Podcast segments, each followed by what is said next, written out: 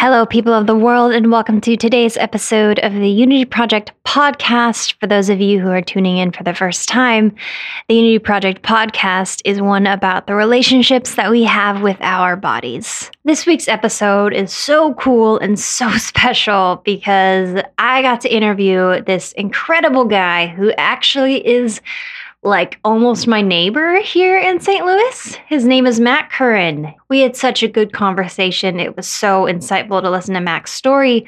This was a really, really cool episode because me and Mac are both partnering up with the Missouri Department of Health and Senior Services Time to Act campaign to stop the opioid misuse in Missouri and to bring awareness and prevention and just knowledge out there because, like I've said so many times, knowledge is power. It was really awesome getting to hear Mac's story and what he has experienced regarding opioid use. And it was just a really cool conversation with a really cool guy. And I hope that you enjoy. And I'm so happy that we both got to partner up with such an important organization. So spread the word, time to act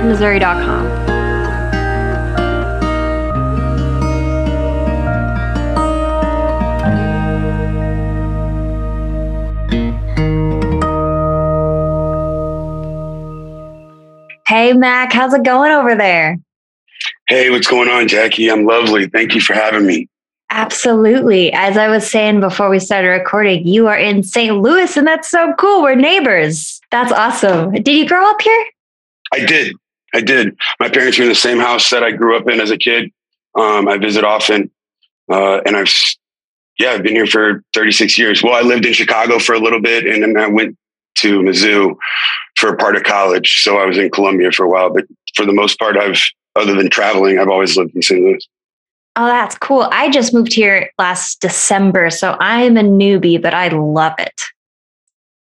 Wow, that's good to hear. That's good to hear. Whenever fresh eyes come and love it, yeah, uh, you know that means that we're doing something right. The city's got a lot of work to do in a lot of different places, but it's also doing a lot of cool work in a lot of different places. So that's cool to hear. Oh, for sure. For sure. Well, Mac, I am so excited to talk with you today. Uh, for those listening, we got connected through the Time to Act campaign. It is a campaign to bring awareness to opioid use and addiction. And Mac, do you want to talk a little bit more about the campaign and what it means to you?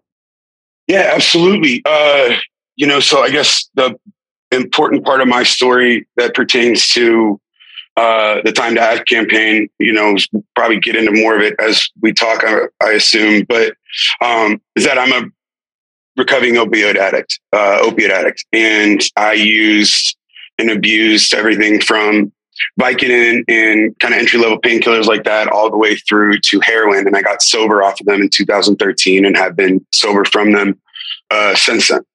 Mm. And uh, the Time to Act campaign is really important. Well, it's really important in the state of Missouri because our statistics are kind of blowing a lot of people's out of the water in terms of their growth. Um, and a lot of that is to do with fentanyl.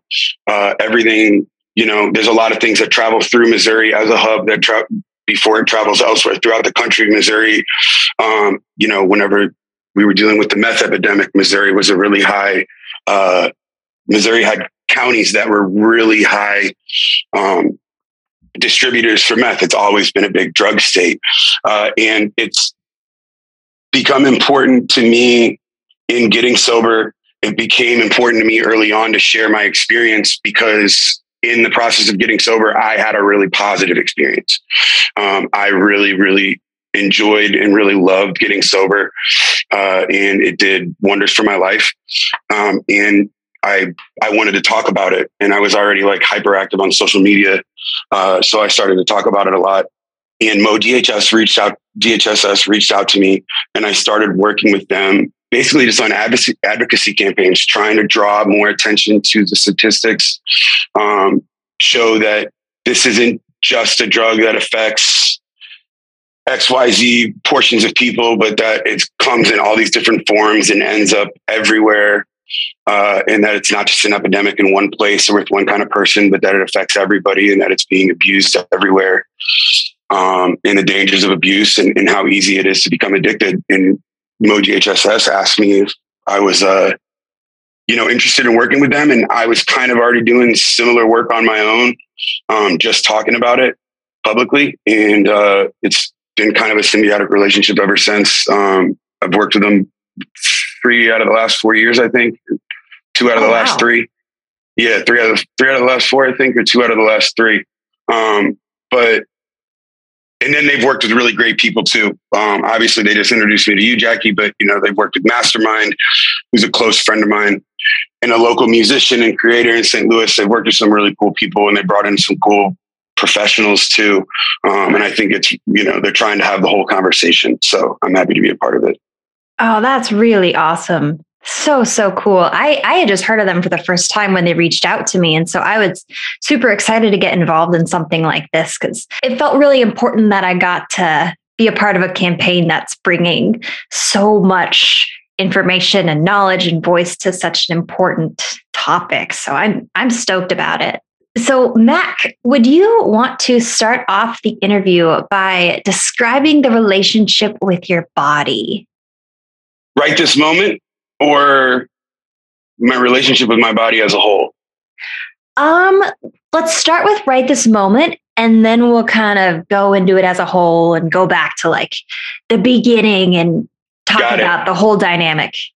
Well, I, the reason the reason I ask is after peeping in on a couple of the episodes and, and doing some reading, you know, I really wish that I was coming into this episode uh, at a different in a different state of physicality in a different in a different physical um, form that I'm currently in because uh, I have a really close relationship with my body, and as of late, be you know for purpose of transparency, as of late, I haven't been taking very great care of myself. Um, so, it, you know, on one hand, I want to answer wholly, and because I do have a really good understanding of taking care of my body as it pertains to physical health and you know managing external stressors and actually you know simple things like working out that that sort of stuff that I've kind of been neglecting as of late uh, and that I but but there are things that are still important that even though I'm not applying them wholeheartedly right now, there are things that are important. Uh, you know that I think we talk about today um, because they're in line with you know they're in line with the theme, you know, the theme of the show, but also because when I got sober, like I considered everything that happened to me physically to be a miracle because I was so out of touch with my body before I got sober and so out of touch with myself as, as a whole. Um, so, you know, as that, that being in touch for things that, you know, my relationship with my body right now, um, I fully understand now more than ever, even before I got a psychiatrist, before I got a psychologist, before I started taking medication, I fully understand now more than ever how much your body carries uh, your mental weight physically in physical forms. And that's stuff that I'm really trying to work on uh, in getting in touch with my body when, you know, when I'm uncomfortable right now, if I have, if I have discomfort, uh, what part of you know what part of my body is uncomfortable focusing on that changing my breathing to focus on that that sort of stuff so i have i feel pretty good about my connection with my body but again after i listened to a little bit of what you talked to about talked to with people i was like okay maybe i don't know anything um, oh, because man. it was so because there's just been so much cool stuff said on the on the episodes that I and I and like I said, I didn't start listening until two days ago, so I, I didn't even you know finish an episode in its entirety. I listened to a bunch um, as best I could, but uh, yeah, that would kind of sum up as best I could about my relationship with my body right now, um, especially as it pertains to not feeling my best, but knowing the solutions to make my that that could make myself feel my best. I do know that they exist, and I do know that I can apply them. Yeah, that's really cool. Thank you very much for sharing that stuff. I'm excited to talk about your journey getting sober and how that really affected your just knowledge and awareness of your body. That's a huge thing. And I've got to say, about like everyone on this podcast in the past, I've learned so much right along with you from all these people that I've gotten the honor of talking with. It, I think my favorite thing is that everybody has such different stories, but also very similar at the heart of it. It's that like desire to want to connect with yourself and how the relationship with your body is just I've just learned it's such a core part of our existence because it's it's just our relationship with ourself. And so I I just think that that's awesome. Totally. I I mean I agree wholeheartedly. Yeah. Cool, cool. Well, well Mac, tell me more about how you talked about or actually let let's start from let's start from early on. Uh, how, what were you like as a kid when it came to your relationship with your body? Like, when do you remember first kind of thoughts on it and what that even meant to you? Oh, that's a good question. You know, I was always a little bit taller than the average kid, and I was always thin. And I point those two kind of superficial things out first because what other people notice about you at an early age can often be what you notice about yourself too at an early age. So I was lucky in that, you know, I didn't have uh, body image issues or anything like th- anything like that growing up. Uh, I was, you know, I was always trim and fit and had an easy time playing sports and that sort of stuff. Uh, most of the stuff that I struggled with growing up was mental health. So I didn't, uh, I guess I took the, the great relationship that I had with my physical health for granted. Um, for a long, you know, for a long time. I didn't have an awareness of the connection between my mind and my body and that sort of thing because, you know, my mind was kind of all over the place and my body was much more reliable to me for a long time. You know, mm. I knew I was going to play basketball the same every time I played basketball or that I was, I could be good at basketball or good at sports or good at riding a bike or good at drawing, good at writing. Um, th- th- that actually, now, now that I think about it, that's the most important relationship that I probably had as a kid to my body growing up was artistically. Um, you know, the connection between my brain and my hands for drawing. I used to draw and paint a lot as a kid. I really loved drawing.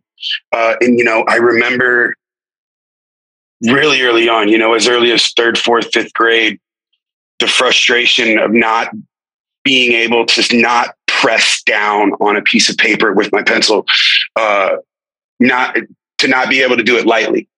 Everything I drew, I had to draw really big and hard and deep, bold lines, and my hand would cramp up. And you know, I've always had really bad oral fixations. I always am playing with my, even at, at, this age, I'm always playing with my face, sucking my thumb, picking at my nose, picking at my ears. Um, I remember early on as a kid, finding a lot of comfort in that stuff and not knowing, you know, not really knowing why. Um, the the suck of my thumb thing being a being a big one, a, a relationship with my body that I've never really like fully understood that it's a comfort mechanism and a way to get serotonin and dopamine and that sort of stuff. But yeah. those those are things early on, definitely the the the connection between my body when I wanted to create art and not being able to do what I wanted to get what I wanted done. Um, and and having those you know being too intense in certain spaces or whatever it was being too something in certain spaces that didn't allow me to to do or create what i wanted how i wanted to create it because of things that were you know because of disconnections with my body or not mastering my body enough at, at, at that age. Um, and then definitely you know always being a poking poking pulling tugging scratching, itching, you know, always touching on everything around me and always touching on everything on me mm. all the time. Okay. Yeah, that that sounds very familiar to different things that I did growing up. I think something that I heard a lot about growing up was I think it was called like trichotillomania or something. Does that sound familiar to you? It's like some kind trichotillomania? of Yeah. I no, but I wanted to because then I can learn about it and find out if it's if it's me, and then I can then I can do something about it. oh man, it's it's a lot of like like hair pulling, and it's like an anxiety thing. I'll send it to you. I'll send a. It obviously is spelled bizarre, so I'll look it up and send it to you when we're done, so you can look into it because it felt vindicating to me to realize like, oh, there's a reason for that. I'm not just weird. Like there's a reason yeah. that that stuff is comforting to me yeah, it's just like one of those creative things your body does to be like, hey, this is going to be a way to soothe your mind because honestly, it's a crazy world out there. We need to soothe our mind somehow. And so, yeah. Yeah. Wow. Well, that's interesting to me what you're saying about how your mind felt more, or no, your body felt more reliable than your mind growing up. That's fascinating. what was like why do you think your mind didn't feel very reliable?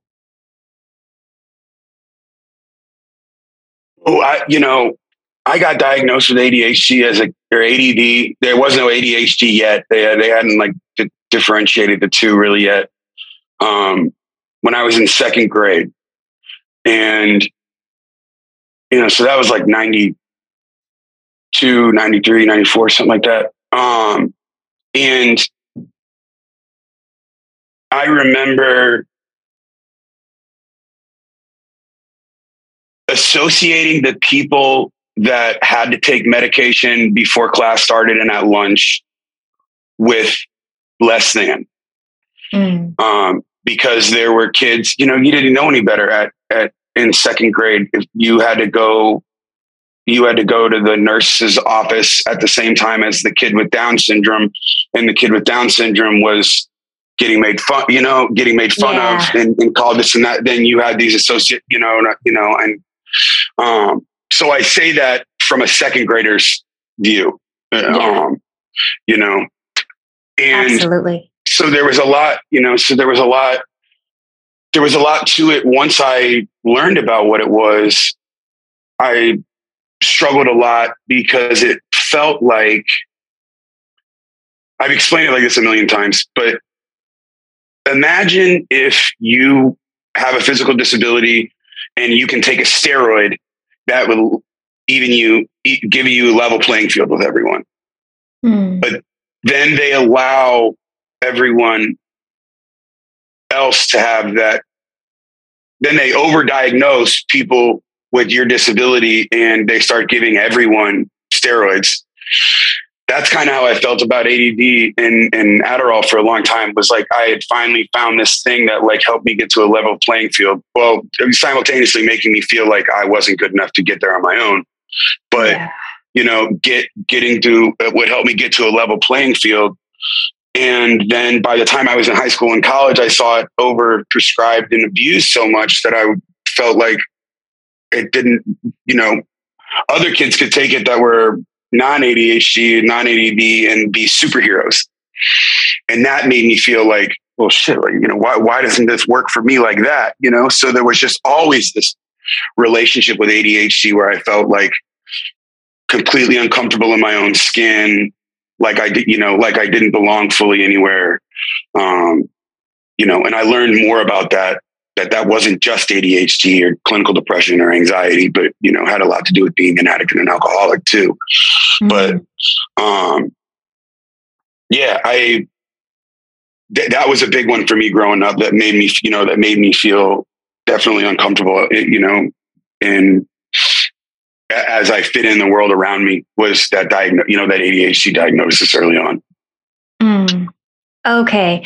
I've never heard it talked about in that kind of way. That makes so much sense to me about how that would feel as a little kid going in to get your meds with the other kids who, I mean, because kids don't know any better and they make fun of other kids for that kind of thing. So obviously, what are you going to feel about yourself? And that just makes so much sense. And when it comes to like Adderall and whatnot being abused and et cetera, et cetera, I that definitely I can remember a lot from high school about that being the big thing. And I always wondered how that affected kids who actually needed it. So that that's that's interesting to hear you talk about. Thank you for sharing that. yeah, I mean, there's a lot of like resentment around it. You know, a lot of people with ADHD harbor a lot, you know, carry a lot of resentment around that, you know? Yeah. Um, you know, and a lot of them, it allowed a lot of them to not have to not have to take their medication because they were selling it to their friends who were abusing it too, you know? Yeah. Oh, that's so sad. Yeah. Yeah. Oh my God. It just turned into this big party thing for other people and it just Yep. crushed other people's mental health. That that's Right. Oh my god. Um wow. Okay, so so tell me more. You mentioned something, I can't remember exactly what you said, but something tying um, your ADHD into later um, addiction and alcohol. What were you what was that connection there? Oh, just about not feeling comfortable in my own skin, I realized had, you know, as much to do with ADHD as it did to do with me being, you know, being an addict and an alcoholic. And like that that discomfort, right? That that that not feeling comfortable in your own skin is also like referred to in uh you know, in addiction and recovery a lot, you know, is that you know, the hole that you can't fill.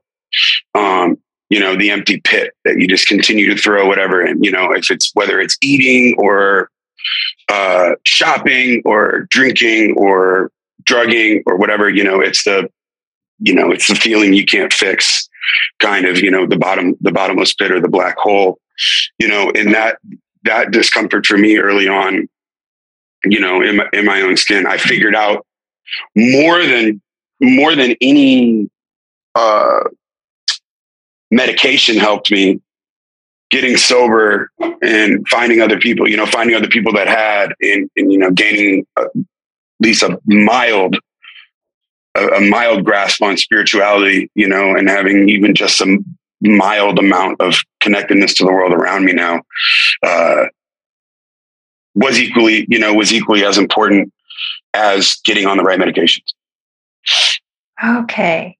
What did, if you mind sharing, uh, your journey kind of going through the drug addiction and the alcohol? What did Yeah, what did that kind of cool. look like? So I started drinking and drugging in pro- probably middle school. Um, and I'm 36 now. I started drinking and smoking weed like a lot of high schoolers in America do. Um, basically, like, you know, off of friends doing it around me. We smoked weed because it made you laugh, and we drank booze uh, because it made you wild and goofy. Um, I followed that trend into other drug use. Uh, and then I followed that into college where I was a, you know, I basically partied my way out of school and then kind of lived the life of a college student that really wasn't in school for a long time. Mm. Uh, I sold drugs and used drugs and drank heavily all through my college years and basically just partied.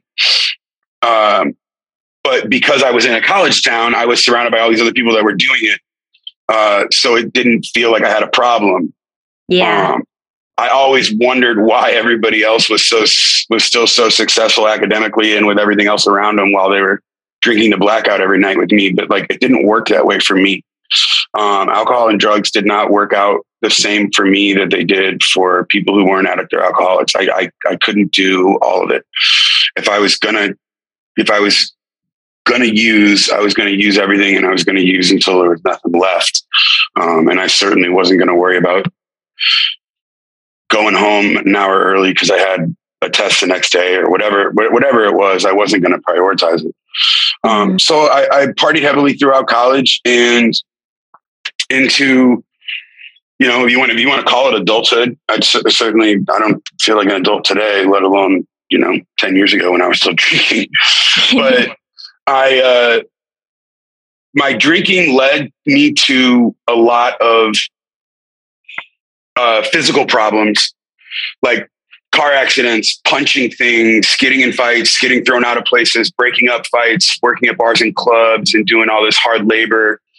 Um, in in in in this kind of seedy industry where violence was regular, and I ended up getting hurt all the time. Uh, you know, fell off a table putting a light up because I was drinking while I was doing it. You know, was in a drunk driving accident, was in multiple drunk driving accidents, shattered my hand, uh, all these things. Well, when that stuff happened, uh, it introduced me to opiate painkillers. And that's where I learned very quickly that between opiate painkillers and the abuse of benzodiazepines like Xanax for my anxiety, that I, as much as I was an alcoholic, Becky, I was much, much more a drug addict than I was anything. And that's where I found, you know, that's where I found my love for opiates, which led me to kind of sped up my path to sobriety. Maybe I would have found sobriety via drinking, maybe not. Maybe I just would have gone on being a miserable alcoholic my whole life. But when I found these harder drugs, um, via drinking and partying, they became what I cared about most. And everything else was kind of an afterthought. But they also careened my life into, you know, kind of like a 50 car pileup much faster than alcohol would have. Uh, because alcohol is much less culturally taboo. So yeah. I probably could have gotten, I probably could have gotten away with a lot more for a lot longer if I just kept drinking. But uh, instead, I started using harder drugs, opiates, um, to be specific, and that led me to, you know, and that led me to get sober. Oh, wow. Wow. So I have so many questions for you after that. Thank you, first off, for sharing. For sharing for sure. I hope I summarize it well enough. I hope I like. I hope I summarize it well enough. I, yeah, it's easy to get bogged down in details, but I want to. I'm, I'm going to yeah. try to stay on track. So, oh, I no, I appreciate that, and it absolutely is easy to get because it's such a it's such an important, complicated story as everyone's is. So it's just like, where do you go and what to tell and whatnot. I totally get that. But tell when when you were younger, like middle school, you said that's when you started you started drinking and like smoking weed and stuff. Mm-hmm. Um, did you have any kind of awareness of it being like a tool to get out of your body in a way to kind of like numb out, escape, or was it just purely for fun at the beginning? You know, I wish that I could answer this like many alcoholics do and say that the second that I tried it, I, you know, like I felt complete. Well, smoking weed, let me answer smoking weed is a little easier. Smoking weed, I never was in love with, you know, as a kid or throughout. Um, I think that as I've learned more about weed now, that's because I consider it to be much different even as it classified as a drug, I consider it to be much different than alcohol or opiates or you know narcotics, um, amphetamines, that sort of stuff. So that being said, weed was like you know I love that it made me laugh and my it made my friends laugh and it made food taste better or, or so we thought whatever you know whatever stuff we did a hundred years ago you know the, the three things that it did to the guys in half baked is what we thought it was going to do to us mm-hmm. and um, but as far as drinking goes when i started to when i started to drink i felt whole because what drinking did or what i thought drinking did what it felt like it did as a kid was amplified all the good stuff about you Mm. What we mm. find out in adulthood is it, it tends to amplify all the crappy stuff about you. But you know, it made it easier to talk to girls. Um, it you know when you're in ninth grade, you're still doing dumb things like jumping off of high places and, and playing pranks and stuff. It made stuff like that more fun. It made you more brave. It had, you know, you had your inhibitions were lowered. So you, it seemed like you had more gall, you know, it, it made, uh, kind of interacting with your buddies it made you it, helped you be more assertive and more courageous you know so there was mm-hmm. definitely things about it there, there were definitely things about it that i had not felt otherwise and when i felt was uh, from drinking was immediately drawn to you know where it was like okay i immediately associated that warmth in the center of my chest and my diaphragm like i immediately associated that warmth like okay i'm on my way to a better version of me mm.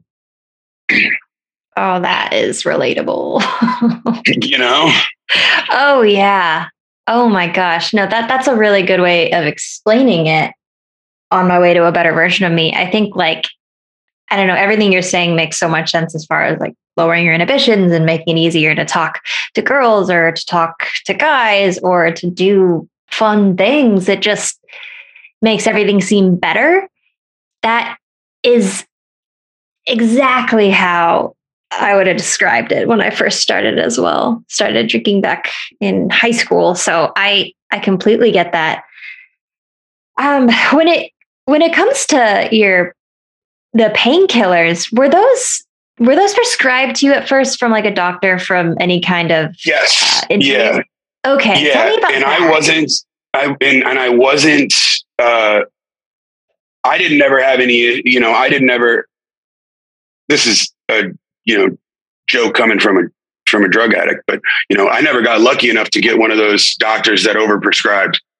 Um, yeah, I was always I was always trying to finagle my way into figuring out how to get you know how to get more from these doctors because uh, once I started, you know, I talked about this on a podcast a couple days ago, the STL Bucket List podcast. Um, we talked about how you know everybody has a drug of choice, but if you're programmed as an addict or an alcoholic, you know, there's a likelihood, there's a really high likelihood that if it's an addictive substance, you'll end up finding a way to love it if it's all you have available to you. Mm-hmm. Um, and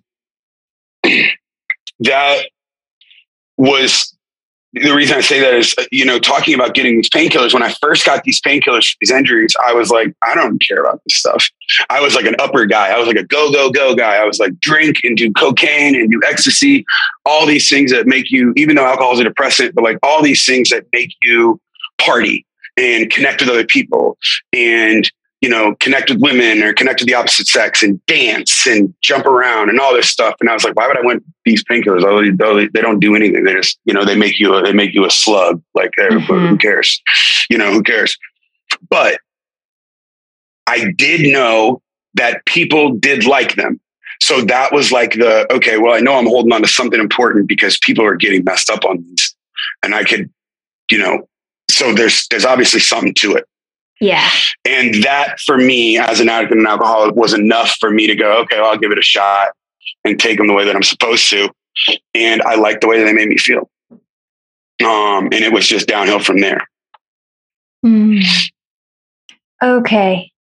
Yeah, I've heard a, a, handful of stories to where it starts off as like a, a prescription from a doctor in like a seemingly seemingly harmless way, and then different turns and different whatnot choices and decisions and things happen to people and well i think that's why it's important to talk about it from the Time2Act standpoint too is because i think that uh, people don't realize how common a vicodin script for a broken collarbone to well to you jackie starts to become a I'm going to take my meds a little earlier tonight because I want to relax and they make me feel good. And then that overlines with your glass of wine that you have after dinner. And how six months later you are having a glass of wine and four Vicodin at 3 p.m. And how that, that that's not a that's not an anecdote that we just pulled out of the sky. You know that mm-hmm. that's happening all over the place to you know, it's just as important to talk about it happening in the hood as it is to talk about it happening in the suburbs. But to give people who think that it's not affecting them an understanding of it, like that's a really common way that this, you know, that that people find out that they're addicts and they're addicted to this stuff. You know, oh, yeah, is a normal is a normal. Uh, you know, I sprained my knee on a ski trip or playing with my kid on a trampoline and the doctor gives you Vicodin and all of a sudden that beer after that beer with your dinner that you have every day turns into a beer and a couple of Vicodin turns into a, you know, I'm addicted to opiates. Yeah. Oh wow, that's a really that's a really important point that you just brought up. I think especially I, I'm less familiar with the opiates world than I am with the alcohol world, which is partially why I'm so happy to be learning from you and with this campaign. But I know that when it comes to alcohol, like you even mentioned earlier, it's so socially acceptable and it's so normal that you don't really realize there's so many people who probably don't even realize that they have a problem or an addiction to it or I don't know because yeah, it's absolutely. so normalized. Yeah, absolutely. Yeah. High functioning alcohol high functioning alcoholism, alcohol, you know, uh, then some people are so built into their routines that their alcoholism isn't, I mean, it's still killing them. And, you know, who's to say if they're miserable or not? Only they can tell that. But, uh, yeah, where they're, you know, it's almost like a scheduled alcoholism or a scheduled addiction, you know, where they, they yeah. do the same thing every day. They go to sleep the same way. And it's like, it's not really harming anybody. It's certainly making them miserable and, and driving them to an early death, but it's not really harming anyone else. You know, there's just, there's so many faces to alcoholism and addiction now because it's everywhere. Yeah. You know, and, and yeah. And especially with alcohol, it is so widely socially acceptable.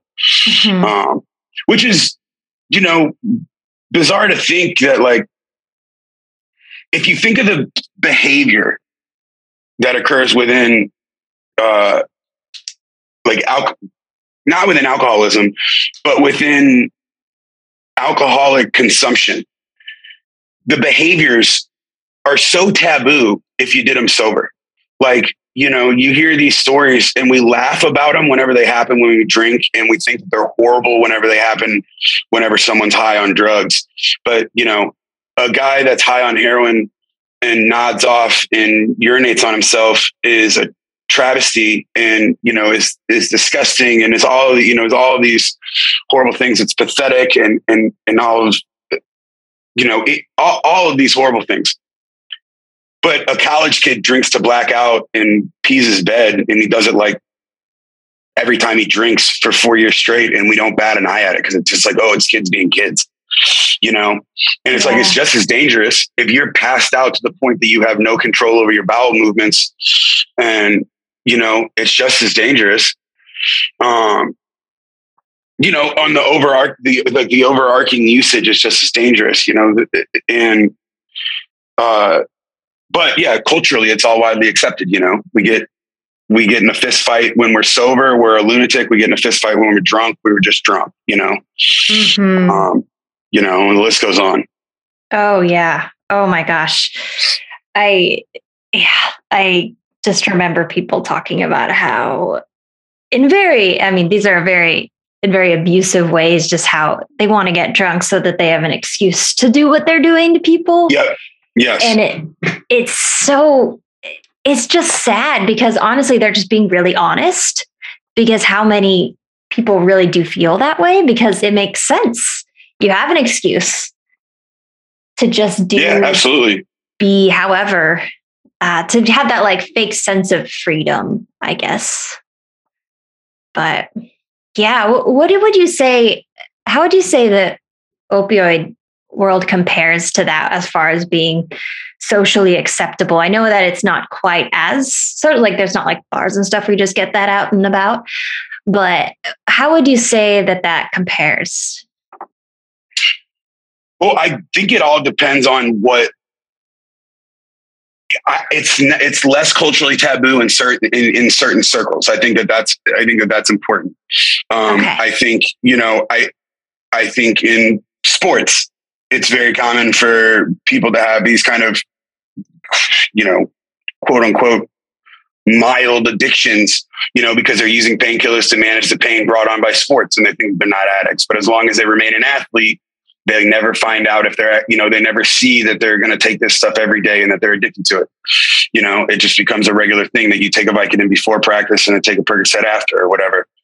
Uh, i think you know in the nightclub scene obviously it's not nearly as taboo uh, because it's really popular in music. Um, you know raps are most popular is the most popular style of music in top in the top 40 right now.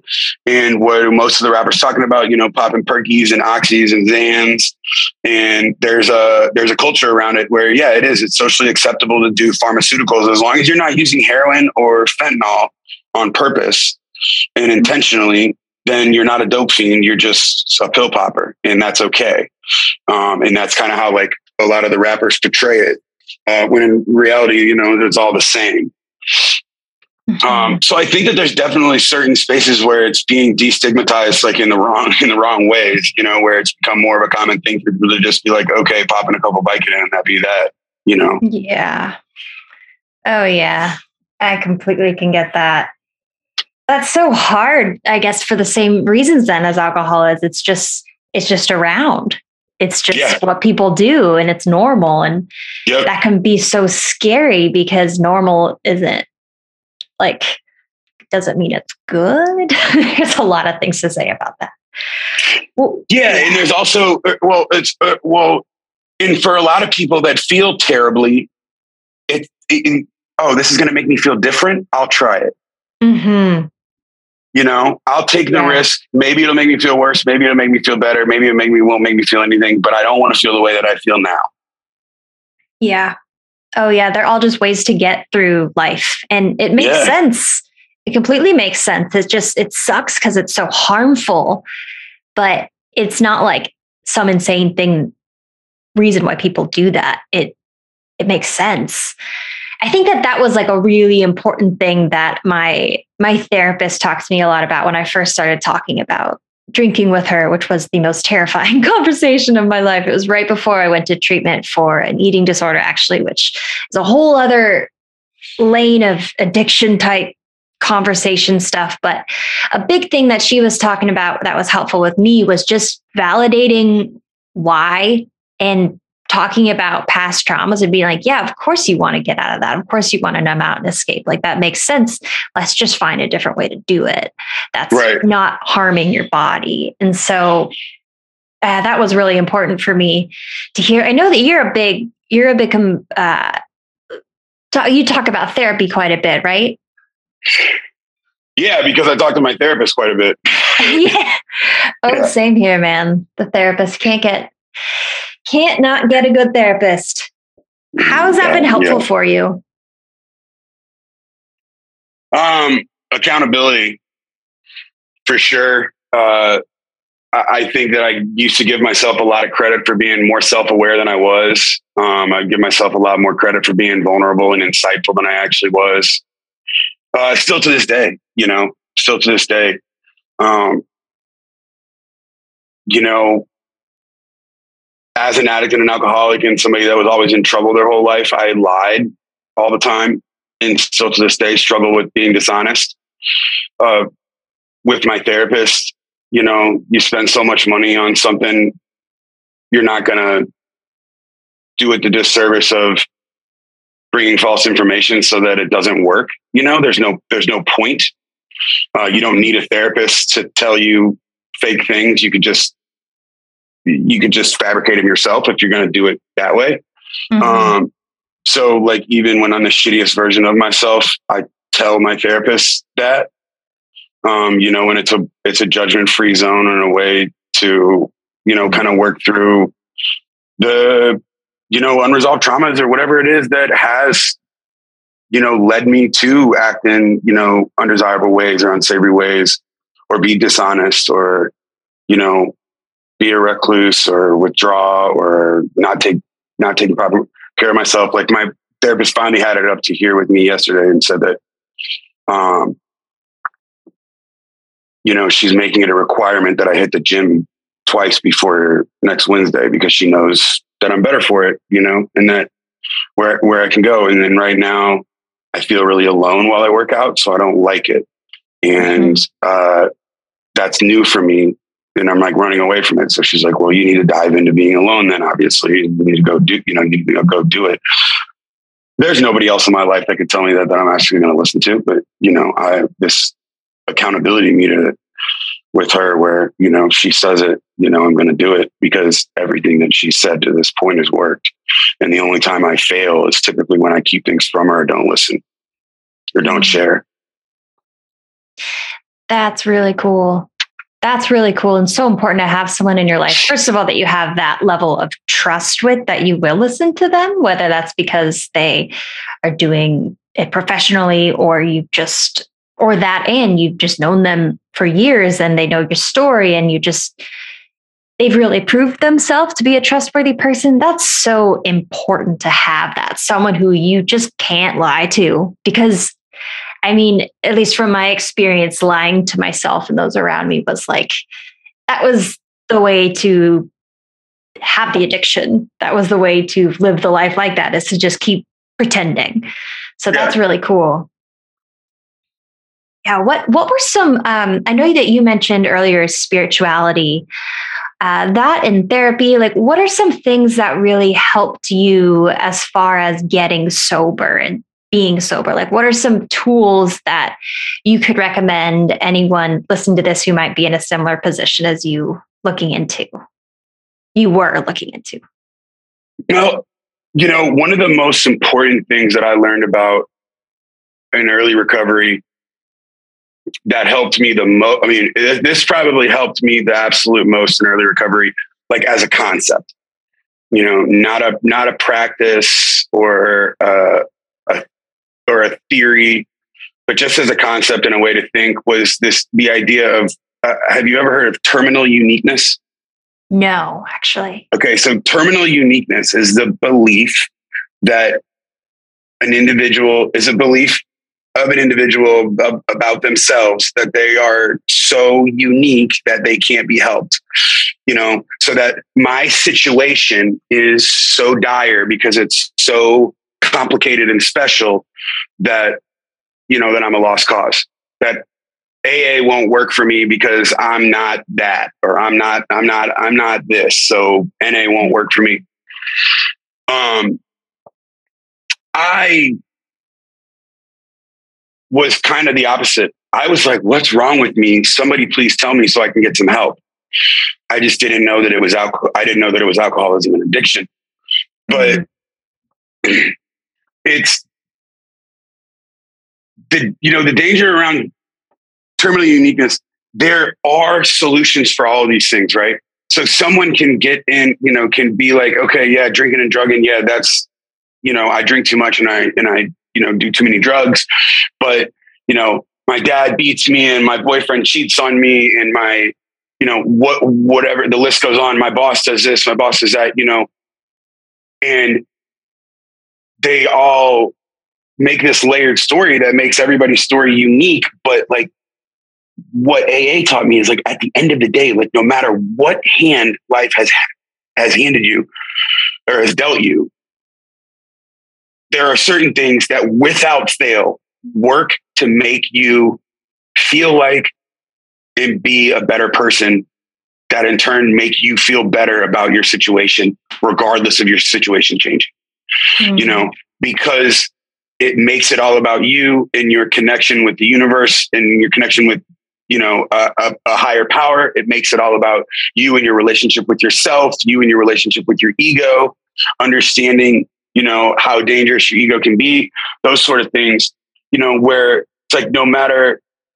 you know, you, you do exercises in AA where you talk about resentments against people that have wronged you and what role you play in it. And you're like, what, how could I possibly have played a role in this person wronging me, you know, and, and come to find out that, yeah, you never did anything in reactivity to them, but you've been carrying around uh, resentment towards them and letting it out in other spaces towards other people. You have to make recompense for that. You know, you have to make rec- you have to reconcile that somehow, and and you know, and work on work on not doing it that you know the next day and the next day after that.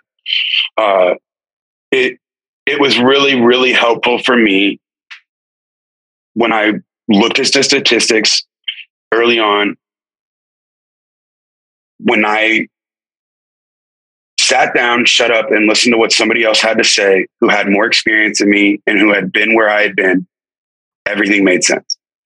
You know, mm-hmm. when I talked to somebody who had 20 years sober, I I looked at it as two things a guy that once was where I was and that now has what I want. So I got promised everything by these people in AA and by these people in recovery at these rehabs and stuff that if I just did the stuff, it would work. And I just believed it and it did. Um, that's not to say that I didn't do the work or work really hard at it um, and have a lot of help throughout the process. But I felt really relieved whenever I found out, you know, that I was an addict and an alcoholic because I knew that there were solutions out there that had worked for people, you know, and if they could work for them, then they could work for me. Mm. Yeah. Yeah, those are those are really incredible and important things just to get out there and to put out there. I'm really, I really like what you said about how no matter what hand life has dealt, like there is hope. And that's that's hard and kind of like I don't know that that's tricky territory sometimes based on like different layers. And I know you talk about this too different layers of like privileges and stuff that people have. For sure. And totally and that's yeah. really important to bring up I'm glad you did I'm glad you did too you know that's well that's a big reason why I work with Time2Act too because I want to be able to reach more people than just the rooms of AA because they're, just the rooms of AA and A and just these recovery rooms because there are there I, I don't want anything that I'm saying to I don't want that to get misconstrued as bootstrapping, you know, saying like no matter no matter your situation, if you work harder and do this and that, you can pull yourself up out of it. Like I don't believe that. I do believe that there's there's, there's socioeconomic, you know, socioeconomic and racial dynamics and segregated dynamic, you know, segregation that play a huge roles in all this stuff too you know and i think i'm yeah. glad that you brought that up too because you know especially as a white male of privilege i don't it is tricky because when you go into aa rooms there are a lot of older white men that are like look at how successful i've been in this program and it's like well have you had to deal with all of these other external factors that a lot of people that are addicts and alcoholics that aren't white men have to mm-hmm. deal with mm-hmm. that then make it all so much hard you know that then make it all so much more complicated or so much more difficult. But even in that, we can go back to terminal uniqueness, and I can point out that, that they're they're not alone. Yeah. Oh yeah. And that the and that the solutions, when applied, you know, they don't put money in your bank account, but they lead you to be a kind of person who can get the career that does put money in your bank account. You know, they don't put you know they don't immediately put warmth in your heart but they lead you you know they lead you down a path of figure out how to cultivate that yourself through your own friendships and relationships you know mm-hmm. yes and such good such good stuff to to talk about and to just spread so people out there listening don't feel alone. Because i think that's like a huge part of it is that feeling of like well no one else is going through this and i'm the only one who's ever had this issue and all that kind of stuff. It's really important that that's part of why I love having people on here to just share their stories so anyone can listen and connect to some kind of partner to be like, oh, this person went through this, but they got out of it. This person now feels this way and it's possible. That's just, that's all really cool. Like, I have two more questions for you, if that's Sweet. okay. Absolutely. Awesome.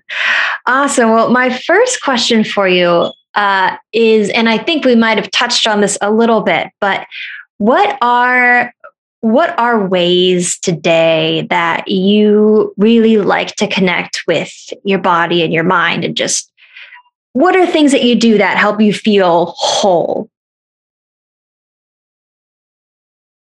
oh well definitely going to my parents house and swimming awesome. um, i don't i didn't do it a lot growing up i still don't do it a lot when i do it I'm not like a big swimmer. Um, but when I do do it, you know, that weightlessness and that being in the backyard around the family, you know, it, it's like, you know, it's like having your blankie almost, you know, it's like takes you back to the safest, to the safest and happiest and most innocent times in your life. Mm-hmm. Um, so that's a, you know, that's a, been a big one this summer, um, which I need to do more. I need to do more of.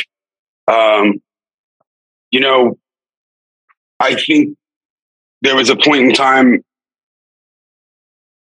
There was a point in time uh, within the last few years where I was biking, and where I was biking as a way to work out, and I was biking to and from my workouts, and I think that there's a really there's something really important about uh, that kind of reliance and dependence you have to put yourself in positions where you have to depend on your body to take care of itself.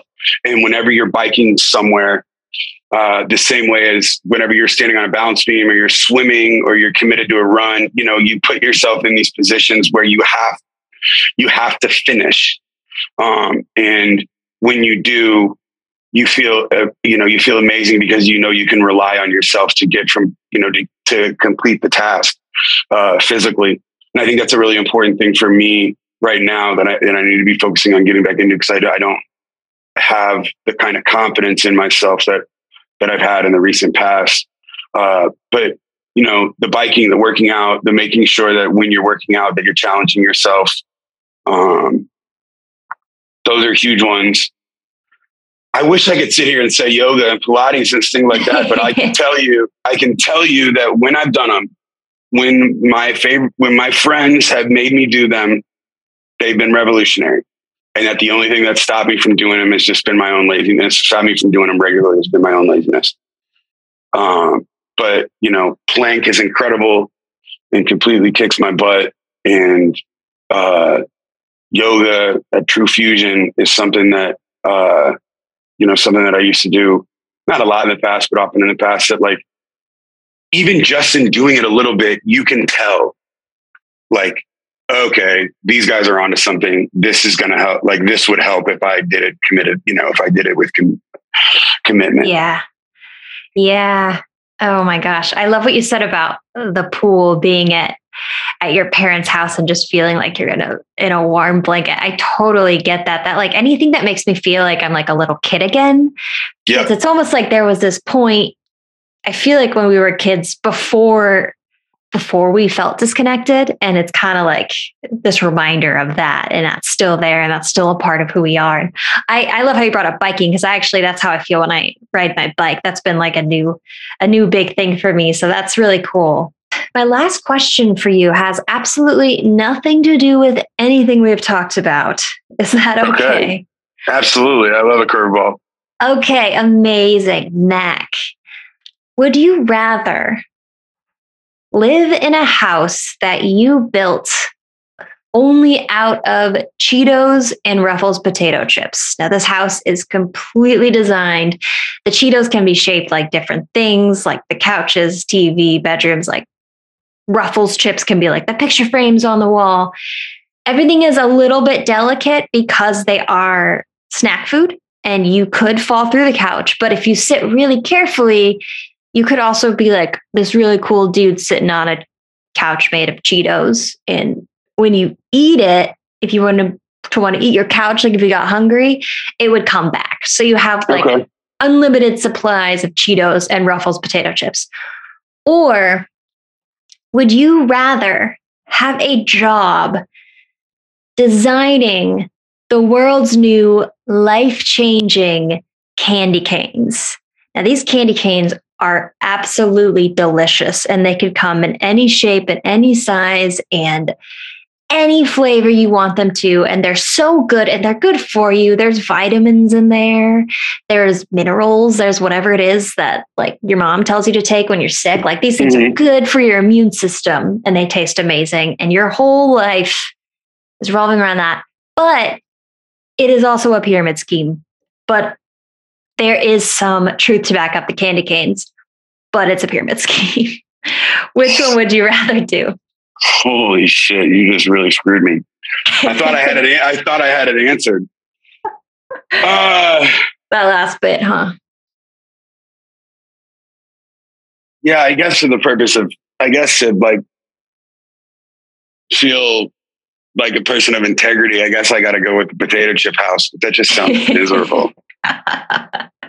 okay, let's take away the pyramid scheme and let's add in that with these candy canes, every time you make a sale, somebody in the world has a very embarrassing pass of gas. And you won't ever know who that is, and you won't ever know what the situation is. But someone lets out, and it's harmless, like it's just like a fart or a burp, but it happens in a very embarrassing way. But you're also like being successful with this candy cane business that is a nonprofit. We'll keep that in there too. Which one would you rather do?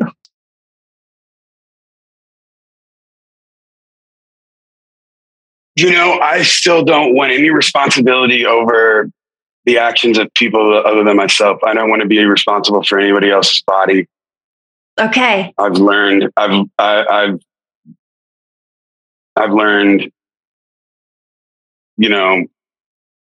Yeah, I would still I'm just not artistic enough to stack Cheetos into like a spiral staircase. But I guess if I have all the Cheetos in the land and I, I guess I could figure it out. Yeah, you'd have some help. You'd have Yeah, some help I'd still- like the I'd still tools. do.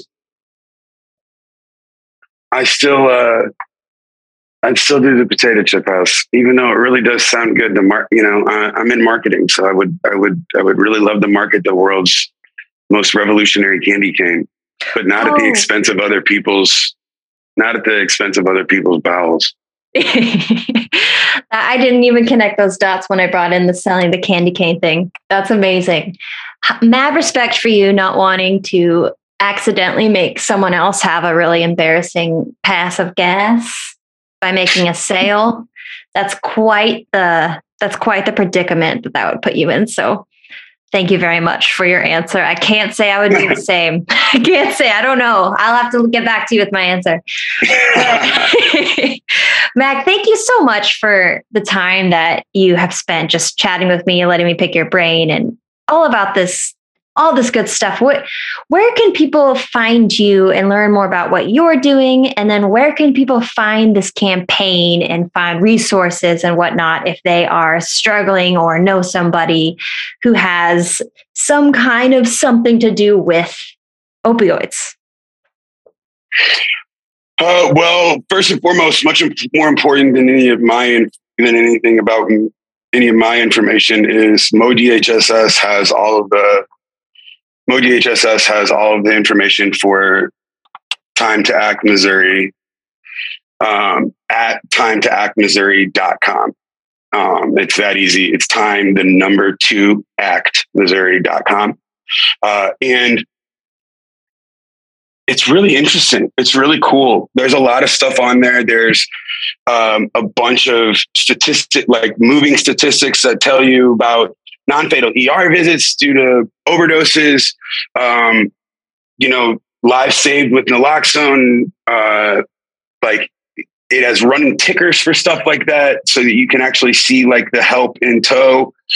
Um, there's all sorts of stuff about harm reduction for people around you uh, places to potentially get training if you're interested in working. And then there's a ton of stuff about treatment and support, obviously. Um, and it's a really easy site to navigate. And it has got a lot of cool statistics on it and it's fun. And that's time to the number two act, time to act Missouri.com.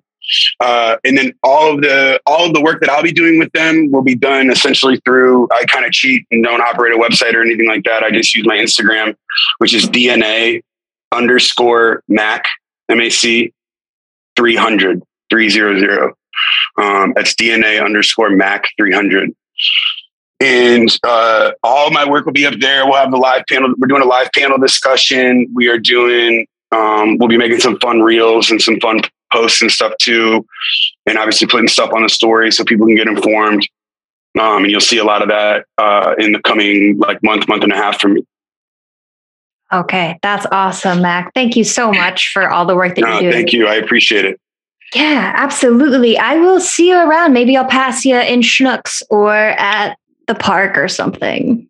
There's so Absolutely. I parks hope so. Jackie. There are so many parks. Oh yeah, you have Better a great day, bars, though. They're- Better than you know, bars. better than bars. Oh wait, wait, wait. Cool. Oh my gosh, I forgot. I'm so sorry. One more question, really quick. Yes. Do you know? I was going to ask you this after we stopped recording, but in case anyone's interested as well, as far as being uh, sober in St. Louis, do you have any recommendations of sober friendly, even bars or nightlife type things that people can go do where there's either mocktails that are really awesome or the the waiters and waitresses are just like really cool about it or maybe Oh, totally, totally, totally. There's, um, you know, some of the places that I go are actually some of the in St. Louis, some of the higher end, maybe not higher end, I should say, some of the more boutique cocktail bars in town are actually really welcoming and open uh, in, in great formats too for people who may want to be out with their friends while their friends drink but don't want to drink and want you know want to do something. Rockwell brewing lucky accomplice platypus um, basically the entirety of the grove um, everywhere in the grove will make you a mocktail a good mocktail for sure but yeah there's a ton of places and you know if you're in st louis and you need resources like that uh, i recommend checking out stl bucket list on Instagram. Um, they do a lot of stuff, work with the community, and that's uh, if they don't already have that list, I can guarantee you that I could text STL bucket list and ask them to make a top 10 places to get a mocktail in St. Louis and they'd have it out by next week. Um, oh, so they're they're a great resource too. Uh, and my IG is always open, you know, for if you need help finding AA meetings, NA meetings, you know, resources resources to get help, that sort of stuff. Um, I'm not a medical health professional uh, and don't work in recovery, but I know a lot of really great people that do. So I can definitely uh, help people find the right people. Okay, awesome. Thank you so much for that one last little thing. I was for really sure. excited no, to ask sure. you that. So thank you very much, Mac. You have a wonderful rest of your day, and I will talk with you soon, okay? Awesome. Thank you, Jackie. I appreciate it. Yeah, bye. Thank you so much for listening to today's episode of the Unity Project. If you guys enjoyed this episode or any of the episodes that you've heard, please go give it a rating anywhere that you listen to podcasts, whether it's Spotify, iTunes, Podbean, any of the places. Also, if you want to connect further, then go follow me on Instagram at jackieg.tv. Send me a message there. Ask anything that you want. Uh, I got links there if you want to check out my book, if you want to get more involved in the podcast. Everything's there. Love hearing from you guys. So thank you so much, and I'll see you next week.